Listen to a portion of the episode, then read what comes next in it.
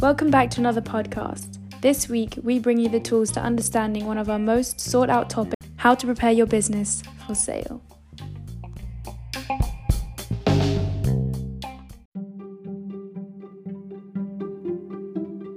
What is the first thing to keep in mind when preparing your business for sale?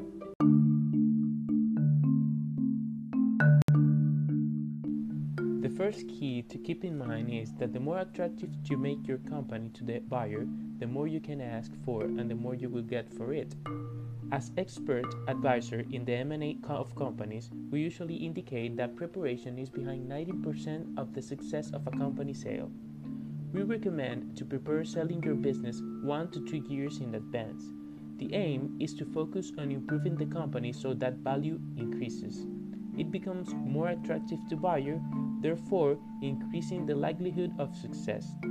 The work done during the preparation of the sale of the company focuses on identifying the critical aspects for improvement, acting on them, and reducing the possible risk that a potential buyer would perceive today.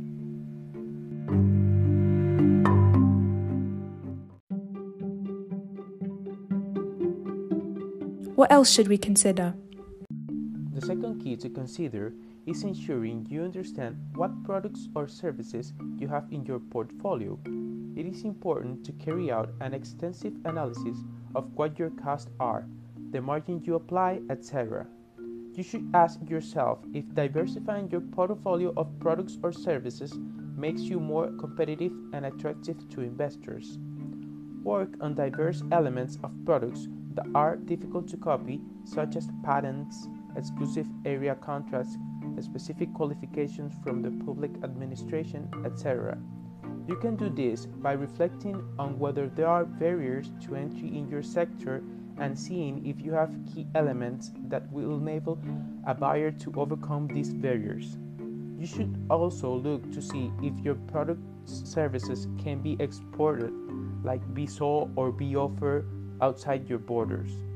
Nowadays, many investors are looking for a product or service portfolio that is not only diversified in terms of customers but also in terms of geography. How can you know that your company is ready for sale and what can you do to ensure this?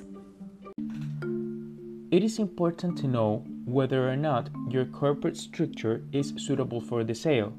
You need to have an appropriate corporate structure according to the operation you want to carry out. There are many corporate factors that you must contemplate in the sale of a company that will affect it fiscally, such as a holding company forms the corporate structure, the sale of assets instead of shares, the inclusion of real estate in the company, dividend policy before the sale, etc. Make sure you have a clear strategy for your company Improvisation is not a factor that attracts investors' interest. You should ensure you have a plan that defines where the company is, where it wants to go, the objective to be achieved, and the means to achieve those objectives.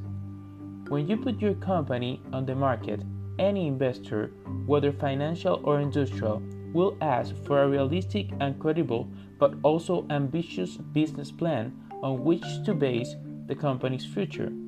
You have to give credibility and generate interest in the investor, looking for a return on the investment he has to undertake.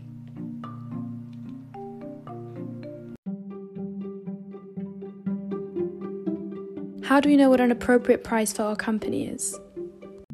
The last key is to evaluate your company before facing the sale process. The valuation will allow you to understand the strengths and weaknesses of your company from a financial perspective and how it affects the value, which is especially important for preparing the company for a sale process.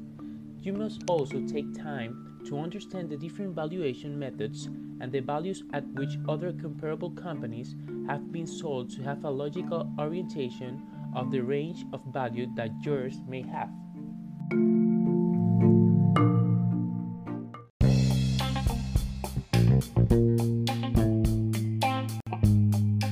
As you have seen, you cannot go out to sell without first preparing yourself.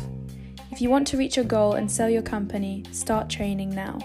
preparation will be the key to your success. Thank you so much for listening. We hope this topic will be of great use to our listeners, and we will see you in the next episode.